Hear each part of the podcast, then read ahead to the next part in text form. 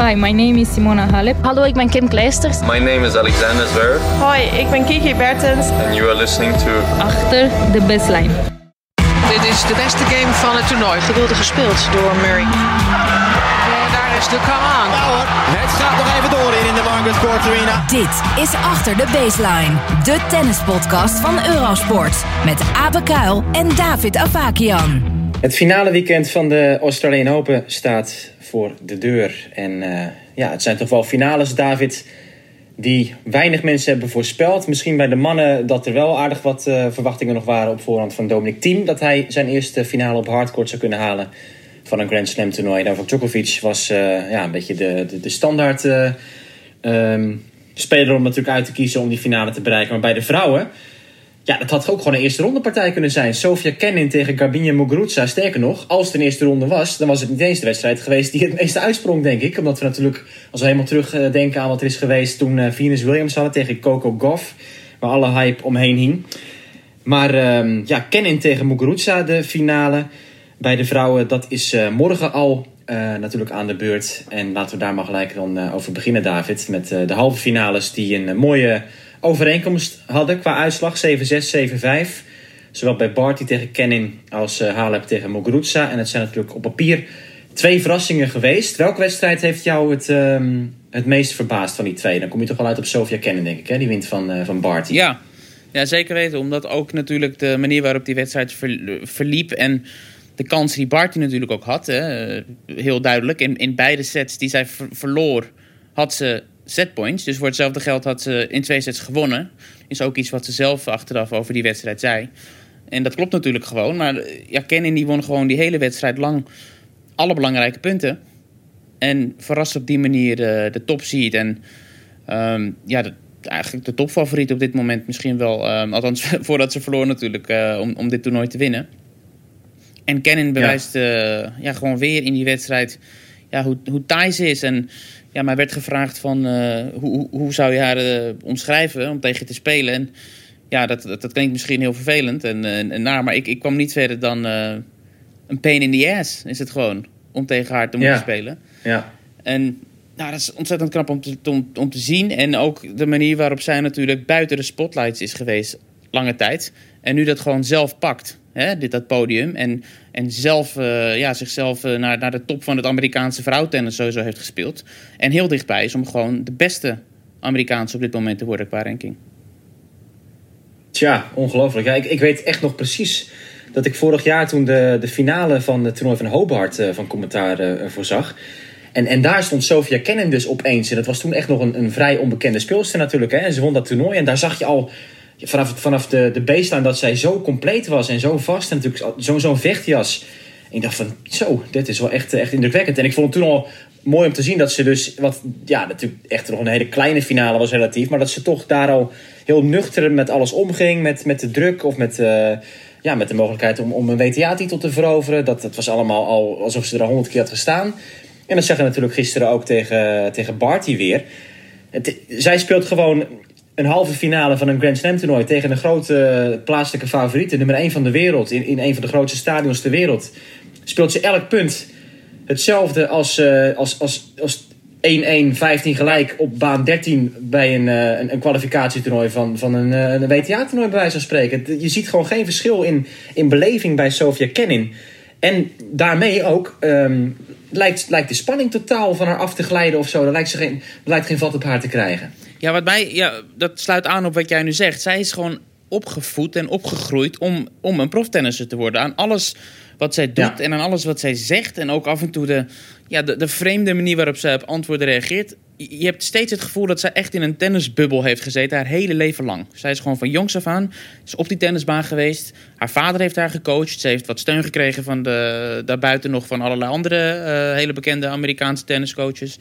En zij is gewoon echt op een missie geweest vanaf hele jonge leeftijd. En we hebben al die beelden natuurlijk afgelopen week ook gezien van haar. Dat ze, dat ze als klein kind al uh, ja, heel goed op de radar stond bij allerlei grote namen ook. En, en met, met allerlei toppers al uh, uh, een soort van demonstratiewedstrijdje speelde en dat soort dingen. En ja, dat, dat, dat, dat is gewoon gelukt, dat project wat zij hebben gedaan als familie. Want ze zijn natuurlijk uit Rusland overgekomen. Die vader is, is, is een Rus en zij is ook in Moskou geboren. En ja, zij zijn zeg maar de American Dream nagejaagd. En, en dat is gewoon volkomen geslaagd. En, en het, is, het is een prachtig verhaal. En als je zeg maar, die, zeg maar die, die schijnwerpers die ze had op jonge leeftijd, dat is ze dan gaandeweg kwijtgeraakt, kan je zeggen, in zekere zin. En op het moment dat ze echt prof werd, ja, stond ze eigenlijk helemaal niet zo in de picture. En dan is zij toch degene die, eh, die uit een grote groep Amerikaanse tennissers nu zo aan het pieken is.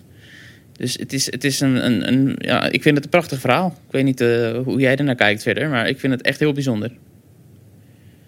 Nou, wat, wat je ook ziet, jij, jij vertelt het al een beetje uh, kort door de bocht van dat, dat ze al vroeg op de radar stond bij, bij iedereen. We hebben natuurlijk nu de laatste dagen zelf ook alweer op, op uh, social media gezien wat voor filmpjes er voorbij komen. Ja. En dat is wel leuk om even, even te vertellen, want de, een van die filmpjes is een, is een clipje waarin ze werd geïnterviewd toen ze zeven jaar was. Ja. En dat uh, ging dan over haar, haar idool, want ze speelde toen met het racket al van Andy Roddick. Dat was een grote voorbeeld. En toen kreeg ze ook uh, de vraag van, uh, ja, en wat denk je dan? Dan hebben we het dus over zo'n piepklein meisje van, van nou ja, zeven jaar. Waarbij het racket bijna groter is dan, dan het meisje zelf. En als jij nou tegen Roddick zou spelen, zou jij dan zijn service kunnen retourneren, denk je? En zij zaten er gewoon heel serieus van, ja, moet ik gewoon mijn slag een beetje inkorten en dan, dan blok ik zo die bal van hem terug. Ja. dat is geen probleem. Ja, het is fantastisch. Ja, het is... dus, dus daar zat al die onbevangenheid en, en, en het geloof, wat natuurlijk buitenproportioneel was op dat moment. Maar het tekent het hele karakter van Kennen nog steeds, nu we dus, wat is het, 14 jaar uh, verder zijn. En ze op dit podium staat en, en, en met diezelfde onbevangenheid iedereen tegemoet treedt van... Uh, ja, maar ik, ik kom hier gewoon uh, om, om te winnen en dat is toch helemaal niet raar. En ik ben toch gewoon goed. En ja, die hele houding, hè? Ja, 100%. En vorig jaar is dat natuurlijk al op, op grote podia uh, te zien geweest. Hè. Ze versloeg natuurlijk Serena Williams, uh, die niet in goede doen was op Roland Garros. Maar, maar toch. Uh, we hebben ook gezien dat zij twee achtereen volgende weken hè, nummer 1 van de wereld versloeg. Ze versloeg eerst Barty in Toronto en een week later Naomi Osaka, die toen de nummer 1 was in, in Cincinnati. Dat had ook nog nooit iemand gedaan sinds Lindsay Davenport in, in 2001. Um, dus er waren allerlei van die, van, van die dingen. Ook drie titels gewonnen. Hè, hoogste carrière uh, ranking gehaald uh, met nummer 12. Dus er waren een heleboel tekenen dat, dat ze echt ging doorschieten nog verder dit jaar. En dat het ja. zo vroeg al, uh, zo al gebeurd is. Ja, het is, is leuk. Het is leuk voor haar. Ja, en, en haar vorige beste resultaat, dat was dan die vierde ronde Roland Garros vorig jaar. wat de Grand Slams betreft. En daar won ze dus van, van Serena. In, het was de derde ronde volgens mij. Hè, toen verloor ze een ronde later. En, ja, en nu dan in één keer die, uh, die finale. Ja, het is, het is waanzinnig. En um, ja, ander filmpje, ook leuk nog wel even te zeggen, is Kim Kleijsers was een groot voorbeeld van haar. En daar werd ze een keer mee uh, backstage genomen. Was dat bij Indian Wells of zo? Dat, dat clipje, dat, uh, in ieder geval bij een ja. toernooi, dat ze een hele rondleiding kreeg van, van Kim Kleijsers. En dat, ja, ook bizar natuurlijk, want Kim die komt binnenkort weer terug. En uh, die kunnen dus wellicht nog tegen elkaar gaan spelen. Maar dan zie je dus ook dat kleine meisje en Kleisters destijds als, uh, als, als wereldtopper. Het is ongelooflijk dat zoiets... Ik vind het altijd grappig als je dan zoiets ziet. En dat zo'n zo meisje dan ook echt later dan dus ook prof wordt. Hè? Dat zie je wel eens vaker van die, van die clipjes van vroeger. Van, uh, nou ja, Alexander Zverev bijvoorbeeld ook een Ja. leuk voorbeeld. Die altijd al heel jong op de, op de tour was. En met iedereen trainde. En, ja, en die haalt het dan ook gewoon om zelf prof te worden. Het, het is wel, wel bijzonder. Maar ja, je zegt het zelf. Ze komt twee keer terug van, ehm, van achterstand. Ik vond het wel merkwaardig hoe Barty in de tweede set ook echt in één keer die laatste games kwijt was. Want ze stond Ja. ehm 5-3 voor volgens mij. 5-4. Ze serveerden voor de set in ieder geval. Ja. En toen ehm, in no time was het gewoon 7-6, 7-5 voor Kennen. Ja, en vanaf het begin waren er al tekenen, hoor, moet ik eerlijk zeggen. Want ja, die, die slice hè, die Bart die zo, sterk, zo sterk maakt, die haperde al vanaf het begin. Ze miste er een heleboel in het net. Ehm, dus ja, dus ze was niet zo zuiver als ze in de wedstrijden ervoor was, Party. Ehm, en, en Kennen is natuurlijk zo, zo stabiel als maar kan. Dan moet je echt wel, eh, wel zelf je, on- je eigen onnodige fouten zeg maar, eh, in bedwang houden. Want anders ben je gewoon eh, de, Ja. de sjaak, als het ware. Ehm, en ja, nogmaals, weet je, ze, ze had natuurlijk al die kansen, maar op het moment dat het moest, was het Kennen die niet alleen niet de fout inging, maar ook zelf aanvallend ging spelen. En ze beschrijft zichzelf ook als een, als een aanvallende speelster. Hè, dat is toch, ja, omdat ze zo klein van formaat is, is dat, is dat altijd een beetje moeilijk om, eh, om je in te beelden als je niet veel van haar gezien hebt. Maar het is absoluut iemand die, die het zelf gaat halen. En ja, voor Barty natuurlijk een enorme teleurstelling. Maar ja, ze was gewoon eh, niet opgewassen. En ze heeft natuurlijk al eerder verloren ook van haar. Nee. Dus het, het was niet, eh, sowieso niet van tevoren een soort gelopen race in het voordeel van Barty. Dus het was een lastige wedstrijd. Ja, en Barky, Barty die eh, incasseert dat dan wel erg nuchter allemaal. Hè. Ze kwam toen met eh, haar, haar nichtje in de, de persconferentie in. Ik weet niet of jij het ook in die zaal was, David, maar ik kan me wel voorstellen dat het ook wel. eh, Ja, het is, natuurlijk- het is, het is wel raar om, om, een- om een baby mee te nemen in een persconferentie, toch? Het, is, het had iets aandoenlijks. en iedereen die die beelden zag, van, oh wat leuk, wat schattig. Ja.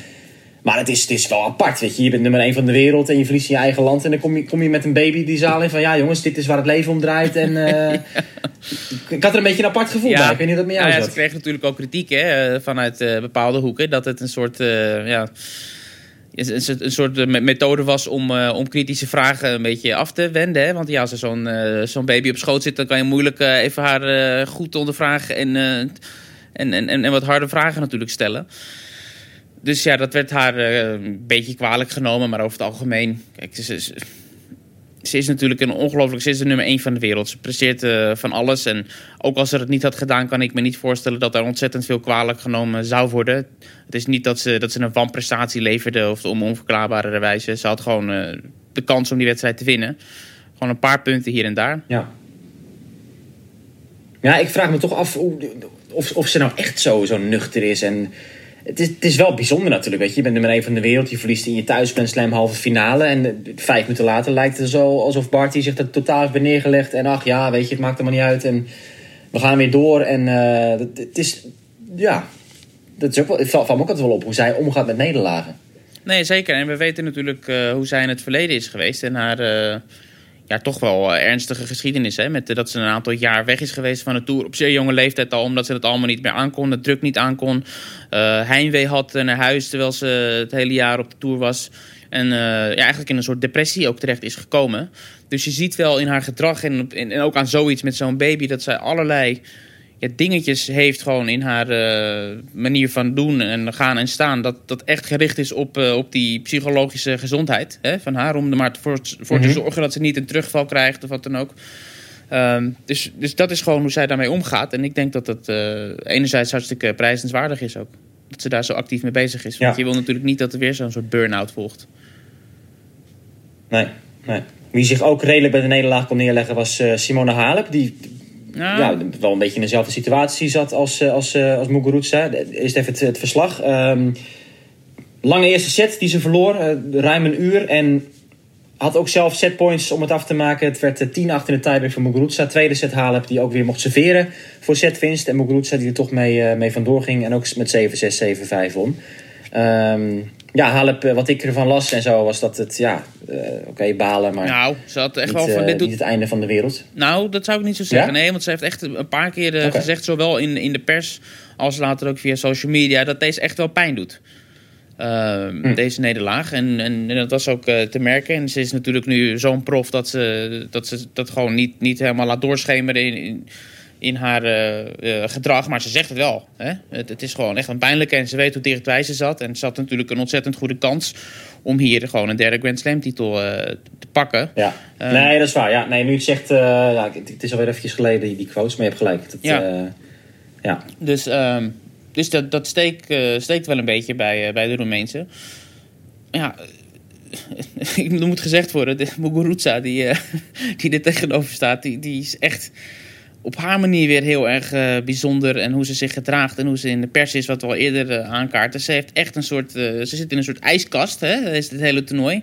Ze laat niks zien, geen emotie. Een soort van vastberadenheid, ook in die blik, ook nadat ze won. Hè? Die vuist in de lucht en, en, en geen uitbundigheid of wat dan ook. Echt van, ik moet dit toernooi hier winnen en weg. Next. Ik, Ja, het ja. is een, Ja. een bijzondere gewaarwording. Ja, wat, wat, wat mij opviel is... eh, Kijk, Muguruza... Ik, ik heb haar zo vaak in spannende situaties de laatste jaren wedstrijden zien... eh ja, verprutsen gewoon eigenlijk zelf. Dat ze ineens allerlei fouten maakte. En ik vond het heel sterk hoe zij... Zeker die tweede set viel me dat nog meer op. Aan het eind echt helemaal los eh, raakte of zo. En je zag het ook aan hoe ze, hoe ze reageerde tussen de punten door. Echt, echt heel bezig van... Oké, benen loshouden nu.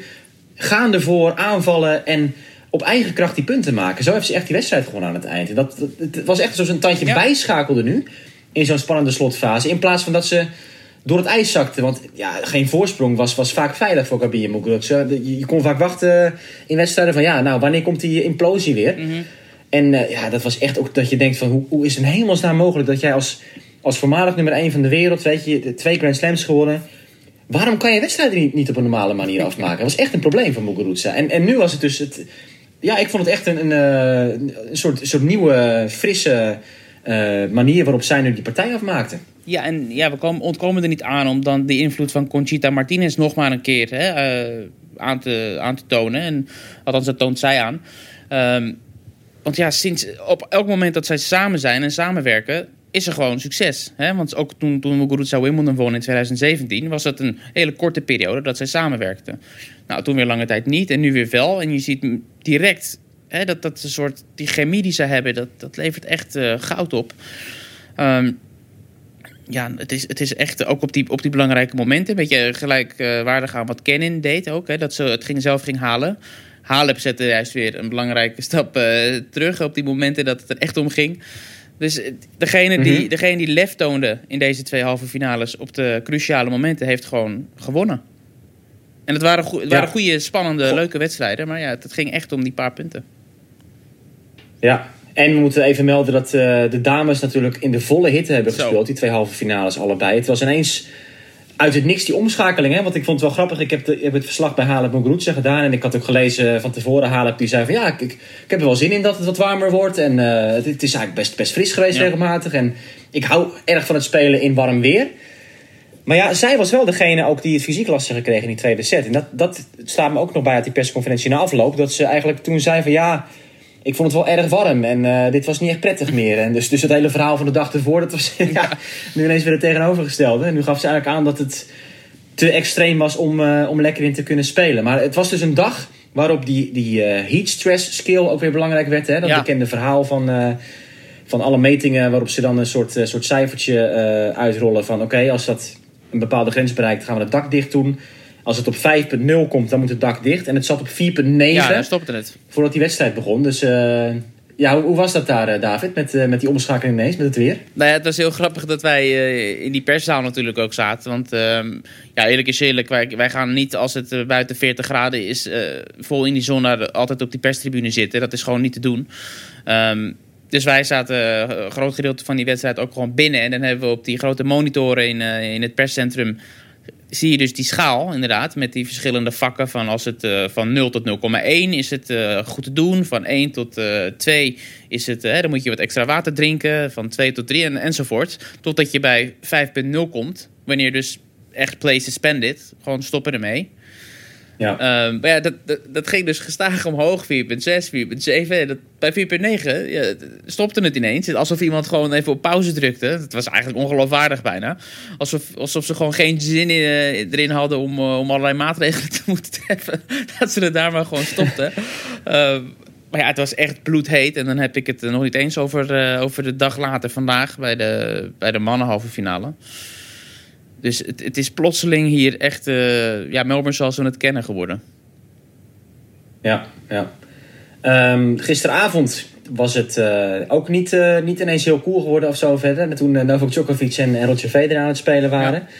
Ja. Um, dat werd meer een wedstrijd dan op voorhand werd verwacht, kunnen we toch wel zeggen. Zeker de, de start van Federer dacht iedereen van, wat gaan we nou meemaken? Absoluut. Nee, want er werd natuurlijk gewoon rekening mee gehouden dat die wedstrijd helemaal niet plaats ging vinden. Um, maar ja, Federer die, die begon aan die wedstrijd, verscheen. Um, en hij sloeg gewoon uh, alles wat op hem afkwam, uh, gewoon vrijuit hard. Hè? Extra hard, harder dan dit hij normaal doet. En een soort alles of niets mentaliteit. En dat, dat werkte uh, perfect. En aan de andere kant stond Djokovic, die, die ook heel veel bezig was met wat Federer aan het doen was. En niet zozeer met zijn eigen spel. En ontzettend afgeleid en zenuwachtig ook was. Uh, althans, zo zag het eruit. En zo gaf hij ook toe. Ja, ja en dat, dat resulteerde in een 4-1 voorsprong. Met ook nog eens drie breekkansen voor Federer om naar 5-1 uit te lopen in de eerste set. Dus dat was echt iets, iets totaal onverwachts. En ja, weet je, als Federer op alles uh, gewoon een, een, een, ros uitdeelt... Ja, dan, dan is het natuurlijk mogelijk als dat allemaal valt... dat je als tegenstander in de problemen uh, komt. En uh, toch op het moment dat hij een soort van setwinst... en het, de eindstreep een beetje in zicht kreeg... zette hij eventjes... bleek hij te gaan beseffen van... oh shit, ja, dit, dit, dit werkt eigenlijk best wel aardig... en ik ga hem zo binnenslepen. Ja, ja, en toen ja. had hij net even een stapje terug... en dat was genoeg voor Djokovic om, om het over te nemen... En toen gebeurde eigenlijk eh, ja, wat we eigenlijk al een beetje zagen aankomen. Toen Federer ehm, niet, niet naar 5-1 ging. En uiteindelijk nog wel de kans had om op 5-3 uit te sferen natuurlijk, eh, die set. Toen werd hij op love gebroken. En toen was het natuurlijk eh, de geest uit de fles. Kan je wel zeggen. Ja, ik moest, ik moest niet alleen terugdenken aan die Wimbledon finale vorig jaar... waar natuurlijk een beetje hetzelfde plaatsvond. Hè. Toen het echt spannend werd, toen had je toch het idee dat Djokovic meer geloofde... Van dat, hij, dat hij de betere was, dat hij behoorde te winnen... en dat hij dat ook kon tonen toen uh, op de cruciale momenten. Ik, ik uh, moest ook erg denken aan, de, aan Parijs-Bercy bijvoorbeeld. Eind 2018, ook voor, drie tiebreaks of zo geloof ik. Ja, of, of in ieder geval heel close. Sowieso tiebreak derde set. En, en ook daar zag je dan dat Federer eigenlijk zichzelf volgens mij verbaasde dat hij zo mee kon met Djokovic. En, als er echt, en toen werd het echt spannend. En dan, oh wacht, wat gaat er nou gebeuren? En dan komen ineens een paar fouten op rij, Ja. weet je wel. En dan is Djokovic die, die weer langs sneakt. En ehm, ja, goed, ja, de, de, kijk, het is precies wat je zegt. Hè. En, en Djokovic gaf het elkaar na afloop van... Ja, ik was toch wel erg bezig met hoe gaat het fysiek met Roger. En eh, ja, we hadden het met heel het team erover gehad van tevoren. Want ja, er werd gezegd, niet aan Roger denken... of niet kijken wat er met hem gebeurt. Je eigen spel spelen, doen wat je moet doen. Maar ja, dat, dat kon hij toch niet buitensluiten. Maar toen die eerste set binnen was, ja, toen, toen wist je gewoon, oké, eh, hij gaat winnen. Het is nu Ja. afwachten hoeveel, hoe, hoe spannend het nog wordt in die, die tweede, derde set. En eh, ja, zoals Federer ook al aangaf, hij zelf had hij van tevoren gezegd van, nou, ik, ik had 3% geloof dat, er, dat ik zou kunnen winnen vandaag. En ehm, ja, hij had ook stevige termen om te zeggen van, eh, dat het totaal geen pretje was voor hem om op de baan te Nee. staan in principe natuurlijk. Met die wetenschap van, de I valt in principe bijna niks te halen. Ja, precies. En na die eerste set, hè, die hij dan uiteindelijk in het tiebreak verliest, ging hij ook nog van de baan af om een, eh, om een behandeling eh, te ontvangen. En hij had ook nog de dag ervoor helemaal niet getraind. En ze hadden een scan gedaan om te kijken hoe ernstig het allemaal is. En uiteindelijk ja, de, de, de keuze gemaakt om toch eh, de baan op te stappen en gewoon te kijken wat er gebeurt. Inderdaad, met in het achterhoofd van ja, je weet het nooit. Misschien voelt Djokovic zich ook niet goed. En, eh, je, kan van alles gebeuren. Mocht ik winnen, heb ik daarna twee volle dagen om, eh, om, om, om mezelf op te lappen voor een eventuele finale. Ehm, maar hij voelde zich in ieder geval goed genoeg om, om, om, om enige tegenstand te kunnen bieden. En of het dan 3% kans was, ja of nee, dat, ja, dat is op zich niet, niet zo heel belangrijk meer daarbij. En ehm, wel nog eh, belangrijk wat hij meldde was dat hij zich aan het einde van de wedstrijd niet slechter voelde dan aan het begin. Dus dat is voor hem in ieder geval eh, goed nieuws. En hij zei, weet je, ik, ik, ja, ik speelde natuurlijk niet eh, zo goed als ik kan spelen, maar ik had ook veel slechter kunnen spelen dan dat ik heb gedaan. Dus hij was gewoon uiteindelijk blij met de keuze. En uiteraard de toernooiorganisatie en alle fans. Het zou natuurlijk een ongelofelijke domper geweest zijn als die wedstrijd niet door was gegaan. En ehm, ja, dat, dat heeft Federer natuurlijk nooit gedaan. Hè? Op, op een Grand Slam toernooi zo'n wedstrijd laten schieten. Ehm, en of, of helemaal een walkover geven. Dus het is... eh, het is Welke finale ATP-finals tegen Djokovic. Dat hij toen Ja. met een rugblessure eh, afhaakte. Ja, en hij had dit ook nog over hè, dat dat een, eh, echt een pijnlijk moment in zijn carrière is geweest. Want je weet natuurlijk hoeveel mensen daar, daarop zitten te wachten. En, maar ja, toen kon het dus echt niet. Ehm, maar ja, goed, het feit dat hij in, in, in, in, in zoveel wedstrijden in zijn carrière, meer dan 1500 wedstrijden gespeeld, ook nooit een, wedstrijd waar hij aan begonnen is, eh, niet af heeft gemaakt. Ja, dat, dat zegt natuurlijk eh, enorm veel. En hij kreeg ook heel veel respect van, eh, van iedereen, maar ook van Djokovic, dat hij gewoon de baan opstapte en, en het maximale eruit wilde halen. En ja, dat is natuurlijk ook gewoon Ja, dat wilde ik, een beetje af. Ja. dat wilde ik inderdaad zeggen. Ja, dat, dat Djokovic dat vrijwel gelijk ook zelf aangaf. En echt in ruime bewoordingen van, eh, weet je, respect eh, dat, de, voor Roger. We hebben het allemaal kunnen zien dat hij vandaag niet fysiek op zijn best was, et cetera. Dat was eigenlijk gelijk de eerste kanttekening die hij plaatste bij die overwinning. Dus dat, eh, dat was ook sportief van, eh, van Novak Djokovic. En dan krijgen we dus de finale tegen Dominic Thiem. En dat was ook nog een eh, hele interessante wedstrijd. We hebben een paar absolute ja, eh, highlights gezien qua punten. Team die over de baan duikt. Een, een, een smash op een smash van Zverev die natuurlijk eh, fantastisch was. eh, en, eh, en, eh, ja, in allerlei eh, vormen is herhaald op social media, et cetera. En ja, weer twee tiebreaks voor Dominic Thiem. Team de tiebreak koning. Absoluut, want tegen Nadal natuurlijk een wedstrijd eerder had hij drie tiebreaks gewonnen. En nu nog twee hier ook erbij. Ja, dat moet toch eh, vertrouwen geven, zou je denken. En eh, ja, dat was, eh, ik vond het fascinerend om te zien hoor trouwens. Die, die wedstrijd van Nadal in vergelijking met deze. Want ja, we hebben het uitgebreid gehad over hoe ver Nadal en team natuurlijk in de wedstrijd achter de baseline stonden. En, en die baan zo lang maakten. En een totaal andere sport bijna eh, dat het zo leek. En dan nu zag je team gewoon stappen naar voren zetten die hele wedstrijd. En veel meer een, een, traditioneler hardcourt spel spelen. En ja, dat, dat moet natuurlijk ook. Zeker in het achterhoofd als je denkt... ik ga de volgende ronde tegen Djokovic eventueel spelen... dan kom je sowieso niet weg met achter de baseline staan. Dus ik, ik weet niet of dit de keuze van team om nu meer naar voren te stappen... puur gericht was op alleen deze wedstrijd tegen Zverev... of ook al een soort oefening voor de volgende wedstrijd zal zijn. Ehm, maar ja, het is... Het is Nou, dat lijkt me een beetje optimistisch gedacht. Maar dat, dat, hij, die, dat hij dacht van ik ga deze toch winnen. En dus ik dat hij al ik dacht van ik, eh, ik speel alvast half eh, Ja. zoals ik de finale moet spelen. Ja. Dat, dat denk ik niet. Nee, dat weet ik ook wel. Maar ja, dat, hij- wat ik wil wel zeggen daarmee is, hij zal moeten in die finale. Maar daar zullen we het zo meteen over hebben. ja. Ehm, maar ja, het is ook wat, wat, wat Zverev ook achteraf eh, weer zei. Hè? Het team die heeft gewoon een, een, een volledig en volmaakt hardcourt spel ontwikkeld. We kennen natuurlijk allemaal het team van, eh van, van Greffel. En hij zal ook als zo meteen het Greffel-seizoen weer begint... zal hij daar weer gewoon zijn traditionele eh, spelletje spelen. Maar als hij nu op hardcourt staat... dat zien we nu keer op keer... of het nu Indian Wells is of het nu de ATP-finals van, van vorig jaar is... dat hij gewoon echt aanvallend, offensief, snel ballen nemen... hij heeft het gewoon helemaal onder de knie. Ja. Ja, nee, absoluut. En, en eh, ik moet wel zeggen, ik heb die wedstrijd niet erg close kunnen zien. Omdat we vandaag ook op Eurosport eh, de halve finales van het juniorentoernooi hebben uitgezonden. En eh, dat was gelijktijdig met die partij. Dus ik heb heel stiekem het scherm er wel bij gehad Ja. natuurlijk. Maar ik was met, met, met de junioren bezig eh, vooral. Ik kan er nog wel meer over vertellen. Maar ja, het- wil. ja, nee, wat ik, wat ik nog wel wil zeggen is dat... ja, jij zegt het zelf natuurlijk van hij stond vandaag op die baseline. Maar dat is ook precies zoals hij speelde vorig jaar bij de ATP-finals. En ook Ja. al eh, die beroemde partij tegen Nadal bij de US Open van eh, 2018. Ook daar zag je die intentie om meer op de baseline te spelen. Maar het, het, is, het is zo interessant, want hij heeft echt ook... Ja, moet je zeggen? Hij heeft een soort eigen demonen ook moeten overwinnen daarin. Hè? Want het was voor hem jarenlang gewoon zo lastig om echt die stap te zetten... om ehm, ja, dus dichter op die baseline te spelen. En ik, ik kan me ook zoveel wedstrijden herinneren van team op hardcourt. Dat hij, dan, zie je het, dan zie je het hem proberen. Maar hij, is, dan is hij, tot, hij was totaal verloren. Zijn baanpositie klopte niet. En dan wil hij toch die bal hard slaan. En dan ging hij eh, de vierde rij rechtsboven Ja. de, de tribunes in. En, en het, de, de worsteling was zo zichtbaar van het team. En, en tegelijkertijd zag je ook al die, die, die leergierigheid van ik wil het leren, ik wil het doen. En het retourneerwerk, dat was echt, echt zwaar belabberd Ja. in die fase. Van dat je zag van oké, hij probeert die stap te zetten van of de, de baseline te retourneren. Maar dan, dan sloeg hij gewoon games geen return in. Maar toch die commitment om het wel te ontwikkelen. En ja, nu, nu is dat allemaal gewoon. eh, ook op de belangrijke punten tegen elke tegenstander. Heeft hij die capaciteiten gewoon. Ja, absoluut. En, en die moeilijkheden natuurlijk op die snelle banen hebben, alles te maken met, ja, met die vrij uitgebreide beweging ook die hij heeft. Hè? Want zijn voorhand, als je daarnaar zit te kijken, Ja. zo'n enorme boog die hij maakt. En ook die backhand heeft hij een hele voorbereiding voor. Dus hij heeft dat op een of andere manier, of dat nu eh, door, door nog zijn oude, coach eh, Bresnik is of zijn huidige coach Massu. Eh, dat dat zo'n zo'n zo'n ja, stroomversnelling heeft, eh, heeft doorgemaakt.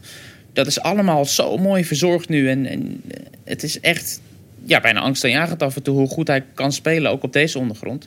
Misschien nog zo onder, indrukwekkender dan, dan zijn graveltennis, als ik eerlijk ben. Want hij slaat zo ontzettend hard. En er was ook kwam een Ja. mooi tweetje ook voorbij vandaag van iemand die zei... ja, als je op tv zit te kijken, dan, dan, dan, dan lijkt het alsof team hard slaat. Maar je moet eens in het echt gaan kijken. Het is Mhm. nog veel harder. En Ja, ja, om, om met zoveel discipline en zo herhaaldelijk eh, dat, dat te kunnen doen. Want, want elke, elke bal voelt als een enorm risico bijna. wat hij neemt. Maar, eh, maar ja, eh, Ja. Het, het lukt. En, en ook nu, net als bij die vrouwen trouwens, op, op die cruciale momenten staat hij er wel. En, en Zverev niet. Ik, zal- ik zal een paar voorbeelden geven. Zverev die, die heeft gewoon in, van de vier sets... Heeft hij, in twee sets heeft hij een eerste servicepercentage van 90% gehad. En dat is nou, zonder al te veel in die cijfers te duiken. Dat is bizar om, om zo goed te serveren. Ja. Over die hele wedstrijd genomen meer dan 80% eerste services in. En alsnog eh zo'n set verliezen, hè, waarin je dat doet. In de tiebreak. Dus ehm ja, team die, eh, die, die, die heeft echt een beetje iets van een, van een echte topper nu. Hè? Op de cruciale momenten eh, toeslaan. nee, absoluut. Ja. ja, ik ben heel benieuwd naar de finale, want we kunnen dat bruggetje wel, wel maken.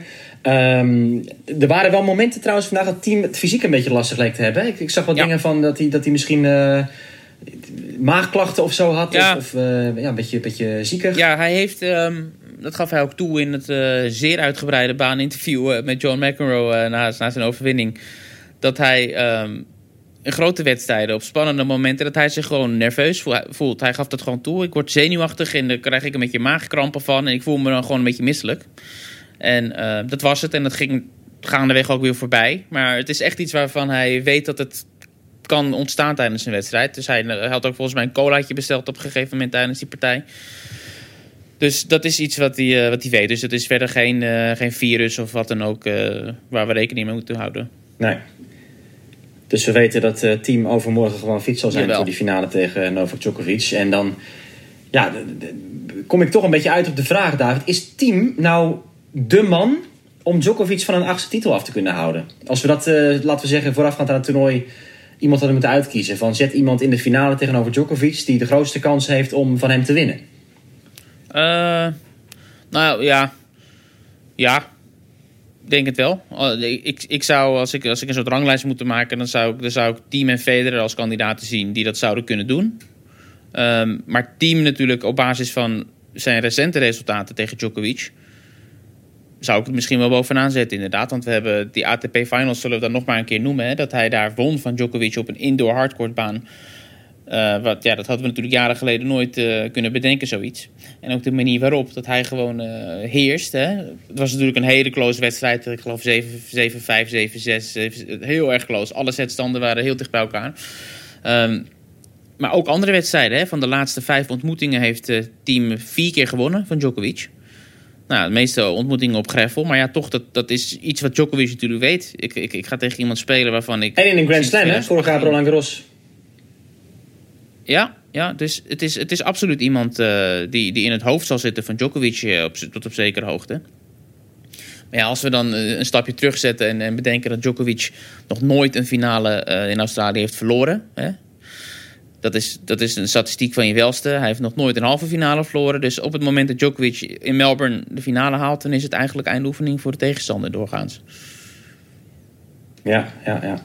Ja, ik, ik denk vooral wel dat, weet je, het, het gaat ook vaak om geloof tegen die wereldtoppers. En het team heeft alle reden om gewoon heel veel geloof te hebben. Want als je ook ziet, Ja. hij heeft nu, in 2019 heeft hij van en Nadal en Djokovic en Federer gewonnen.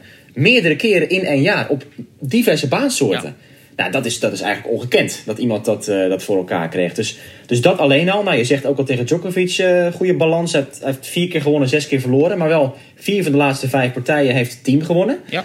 Ja, dat zijn toch redenen waar, waar, waardoor hij op de belangrijke punten niet eens hoeft te denken van... hé, hey, ik kan nu eh, een set winnen van Novak Djokovic. Of, of ik, ik kan de wedstrijd winnen van Novak Ja. Djokovic. Weet je. Hij, hij weet, ik heb het al gedaan. En meerdere keren heb ik dat gedaan. Op hardcourt heb ik het gedaan. In een groot toernooi heb ik het gedaan. Dus ja, ik, ik, ik heb echt wel eh, verwachtingen van die wedstrijd. En ja, wat mij betreft, als je ziet hoe team tegen Nadal speelde... en, en die power en zo... ik denk dat hij in veel opzichten gewoon zo kan spelen zoals die dag... Qua strijdplan ook. En eh, ja, hij, hij heeft wel de, de power in huis. Plus het, het ongelooflijke eh, voetenwerk ook. Want de verdediging van het team is ook totaal waanzinnig. Ik denk dat hij wel gewoon het hele pakket heeft om, om Djokovic eh, te kunnen pakken als het gewoon in elkaar klikt. In een, in een best of five ook. Het, het kan gebeuren. Dat, dat neemt niet weg dat ik zeg Djokovic gaat volgens mij wel winnen. Ja, goed, hij heeft natuurlijk eh, de wapens in huis om Djokovic ook met winners en zo om de oren te slaan. En, en hem van de baan af te slaan, als het ware. Eh, en door die, door die muur die Djokovic is en die absurde verdediging die Djokovic natuurlijk heen, om daar doorheen te komen, heeft hij laten zien in het verleden. Maar ik verwacht een soort lift toch in het niveau van, van Djokovic ook wel. Eh, hè, want het is zijn Grand Slam. Hè, het team gaf het zelf aan. Elke keer als ik een Grand Slam finale speel, dan moet ik tegen de koning van het Grand Slam spelen. Twee keer de Roland Garros tegen het. Ja. En nu kom ik hier, eh, heb ik weer Djokovic eh, voor mijn neus, die hier eigenlijk heer en meester ja. is. Dus ja, het, natuurlijk head-to-head. En eh, la- hij weet dat hij kan winnen. Maar ja, dit is, dit is Djokovic in Melbourne. Dat is zoals Federer op Wimbledon. Dat is zoals Nadal op eh, Roland Garros. Weet je? Dat, is- dat, is- dat is toch even een andere dimensie die er nog bij komt kijken. En ja, team die heeft, Ja, heeft ja. hier natuurlijk nooit eerder zo ver... eh, of, of eh, nog nooit de halve finale gehaald hier en laat staan de finale. Dus er zijn nog genoeg nieuwigheden om rekening mee te houden. En vandaag gaf hij ook aan dat hij zeer zenuwachtig aan die wedstrijd begon. Omdat het een nieuwigheid was voor hem. En dat tegen Alexander Zverev in de halve finale. Nou ja, dan, dan, dan krijg je nu Djokovic in, in de eindstrijd. Dus het, enerzijds ja. Ja, ik, ik, weet, ik weet Ik, ik, ik weet het niet hoor. Of het hem gaat lukken. Ik, ik denk dat wat jij zegt van dat Djokovic zich, zich gaat liften, dat, dat weet ik eigenlijk niet. Want ik denk juist dat hij als je bijvoorbeeld naar vorig jaar kijkt, toen was hij totaal ontspannen vanaf het begin. En, en, had hij natuurlijk gewoon heel veel redenen om vertrouwen te hebben tegen Nadal in de finale. Heel die, die balans op hardcourt van de laatste jaren, waarin hij altijd heeft, heeft geheerst of, of heeft gewonnen in elk geval, Djokovic. En ja, ik denk dat hij wel, een beetje misschien net als tegen Federer, toch met een bepaalde nervositeit uh, wel op de baan ook zal staan, uh, Djokovic. Omdat ja, je, hij is de favoriet, maar hij weet tegelijkertijd, joh, die team die heeft wel uh, nu meerdere keren van mij gewonnen. Dus ik vraag me af of, of Djokovic echt een, een waanzinnig hoog niveau vanaf de eerste tot de laatste bal zou halen, zoals bijvoorbeeld vorig jaar in die finale tegen, tegen Nadal. Dat, ja, dat wordt wel interessant, denk ik. Ja. Um, ik wil eigenlijk nog even terugkomen op dan de, de vooruitblik op de vrouwenfinale, David. Want we hebben met name teruggeblikt. En morgen dan, uh, dan is dus de vrouwenfinale met Muguruza tegen, tegen Kenin. Ja. Wie is de favoriet? Kenin heeft, is natuurlijk geplaatst. Zij is nummer 15 van de wereld. Muguruza nummer 32. Dat is puur de cijfers van nu. Um, ja, wat, wie is de favoriet? Ja, dat weet ik niet. We, we hebben pas één keer eerder natuurlijk ook de, de onderlinge ontmoeting gezien. Vorig jaar uh, won Kenin in, uh, in Beijing van uh, Muguruza in drie sets. rare setstanden weer met 6-0, 2-6, 6-2 of, of zoiets. Dus ja, goed. Ik, ik vind het met Muguruza altijd heel lastig... omdat zij gewoon de afgelopen jaren niet zichzelf is geweest. En nu staat ze er dan wel, wel opeens weer. Dus het, het is moeilijk om op basis van het verleden... Of, of in ieder geval op basis van de afgelopen twee jaar... ja, een conclusie te trekken wat haar aangaat. Wat we natuurlijk wel weten is dat Muguruza Grand Slam winnares is. Roland Garros heeft gewonnen, Wimbledon heeft gewonnen, ook nog andere finales heeft gehaald. Dus dit is voor haar enigszins wel bekend terrein. Voor Kennen is het een totaal uh, ja, nieuw fenomeen, nog nooit uh, zoiets meegemaakt. Jong natuurlijk ook, 21 jaar, ontbeert die ervaring die Muguruza wel heeft. Um, en om nog eventjes terug te komen op die gewone wedstrijden van, uh, van Muguruza. Muguruza is de enige speelster ooit hè, die in uh, Grand Slam finales en Serena en Venus Williams heeft verslagen. Er is nooit iemand, iemand anders geweest die dat heeft gedaan. Dus daarmee wil ik alleen maar aangeven dat Muguruza niet zo onder de indruk zal zijn van omstandigheden. Hè? Uh, zenuwachtig zijn of wat dan ook, dat, dat heeft zij niet. zij gaat gewoon als een soort bulldozer meteen vanaf het eerste punt uh, erop. En als zij ja, de ballen raakt, dan, dan denk ik dat zij zeker in staat zou moeten zijn om, om hoe Taiken en Okis daar doorheen te komen. Dus als ik maar ze is wel nu echt uh, favoriet, hè? Tegen, tegen Serena en Venus. Uh, dat waren natuurlijk finales uh, waarin je eigenlijk zelf dan... Ja, sportcliché niks te verliezen hebt. Omdat dat de tegenstander eigenlijk de favoriet is. Ja. En nu, nu wordt toch Muguruza wel een beetje als de ster gezien in die finale. Ja, um, ja ik, ik vind wel dat zij nog steeds zenuwachtig wordt. Um, ik ben vooral benieuwd of Kenin echt ook in zijn eerste Grand Slam finale of ze nog steeds diezelfde onbevangenheid kan laten zien als in alle andere wedstrijden. Dat, dat vind ik ook wel interessant om, uh, om te ja. ervaren. En als dat het geval is, ja, dan kan zij ook gewoon uh, winnen. Ik vind het een open, open finale, dat vind ik wel leuk. Het uh, ja, ja, kan alle kanten op. Het, het, het zou mij ook interesseren hoe Kenin zich emotioneel zou houden. In die zin dat zij natuurlijk een soort driftkikkertje is ook. En als de dingetjes niet lopen, dan, uh, dan heeft ze in het verleden zeker... Is, is ze vaak over de schreef gegaan, ook met records die alle kanten op vliegen en dat soort dingen. Maar wat haar kracht nu juist de laatste tijd is... dat ze dat precies op het juiste moment lijkt te kunnen remmen op een of andere manier. En gewoon in balans blijft. Natuurlijk, haar ongenoegen blijft ze uit. Ja. Maar het gaat nooit, zeg maar... Uh, het gaat nooit zo ver dat ze er minder van gaat spelen. Dus als ik moet kiezen, kies ik Muguruza. Maar ik hoop ten eerste dat het een, uh, dat het een waanzinnige wedstrijd wordt. En ja, goed. Uh, ik, wij moeten onze voorspellingen misschien maar gewoon niet meer doen. Want het heeft uh, nog helemaal niks opgeleverd. Heb, hebben, wij iets, hebben wij iets voorspeld dat is uitgekomen? Ja, het is, nee, helemaal niks. ja, Djokovic, kampioen. Oh, ja, maar dat is, ja, goed. Daar hoef je geen, geen expert voor te zijn natuurlijk. Nee, nee, precies. Ik wil nog wel even melden dat het wel interessant is natuurlijk de laatste jaren in het vrouwentennis dat er zoveel nieuwe kampioenen zijn opgestaan. In 2017 waren er twee. Het waren Ostapenko en Stevens. In 2018 drie nieuwe Grand Slam winnaressen. Ja. Wel een paar oud-gedienden qua namen. Wozniacki, Halep en uh, Osaka die kwam er natuurlijk toen, uh, toen bij. Vorig jaar Barty en Andrescu. Nou ja, dan zouden we nu gelijk in 2020 ook alweer kunnen openen met een nieuwe naam erbij. Als, uh, als Sofia Kenin wint. Ook weer een nieuwe jonge speelster die dan erbij komt. Het zijn natuurlijk hele interessante tijden in dat ja. opzicht in het, in het vrouwentennis. En het kan nog wel even zo doorgaan. Ja, als, als, als die cijfers uh, de luisteraars interesseren, kan ik zeker verwijzen naar de website van eurosport.nl. Want uh, er zijn allerlei previews ook verschenen daar met, met alles wat, zeg maar, de, wat er allemaal op het spel staat. Uh, wat ze allemaal kunnen presteren, zowel Muguruza als Kenin en het belang van die wedstrijd ook. Dus uh, neem, neem zeker een kijkje, wil ik daaraan toevoegen nog. Ja, dat lijkt me een mooie afsluiter. De tijd uh, zit erop. De finales die zijn live te zien natuurlijk weer op Eurosport. Wij komen zondag na afloop van alle actie nog één keer terug met een uh, afsluitende podcast vanuit Melbourne. David, de weersvoorspelling? Uh, het wordt minder. Het, er worden ook een soort stormen en orkaanachtige omstandigheden verwacht. we hebben het helemaal niet over het weer vandaag gehad trouwens. 43 graden. Hè? En nou ja, onprettig, zou laat ik het zo samenvatten. Ehm, maar ja, morgen gaat het weer alle kanten op. Dus de dak zal hoogstwaarschijnlijk weer, uh, weer gesloten worden, denk ik. Oké, nou, we gaan, het, uh, we gaan het meemaken. Dus nog uh, twee dagen te gaan. Dan zit de Australian Open 2020 erop. Er zijn twee ja, hele verschillende finales waar we naar kunnen gaan kijken. Wij zijn er, zoals gezegd, zondag weer met de laatste aflevering dit toernooi van Achter de Baseline. Bedankt, voor, bedankt weer voor het luisteren en tot dan.